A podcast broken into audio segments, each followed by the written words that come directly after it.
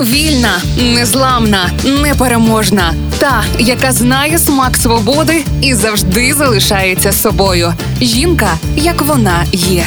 Про жінок, які змінили хід історії в програмі Ольги Телипської на Радіо Перше. Пробачте собі за те, що не знали того, чого не знали до того, як отримали досвід. Ці слова належать Майі Енджлоу, соратниці Мартіна Лютера Кінга. Вона американська феміністка, письменниця. Майя стала першою поетесою, яка виступала на інавгурації президента. У 1992-му вона прочитала вірш на інавгурації Біла Клінтона. Народилась письменниця і поетеса в Сент-Луісі 4 квітня 1928 року. За життя написала сім автобіографій, п'ять збірок есе, кілька поетичних збірок, низку п'єс, кіносценаріїв, телешоу, які не сходили з екранів телевізорів впродовж 50 років. Вона стала знаменитою після своєї першої книги. Я знаю, від чого птах співає в клітці. В ній Майя розповідає про свою молодість, зокрема про те, як вісім років її зґвалтували. Все життя Майя боролась проти гендерної нерівності та расизму. Їй довелось працювати з Мартіном Лютером Кінгом і Малкольмом Іксом. Я зрозуміла, що люди забудуть, що ти сказав. Люди забудуть, що ти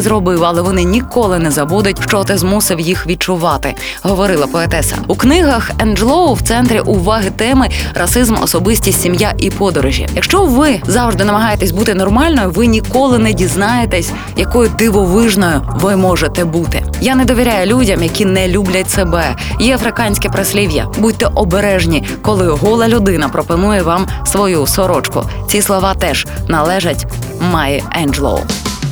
Жінка, як вона є.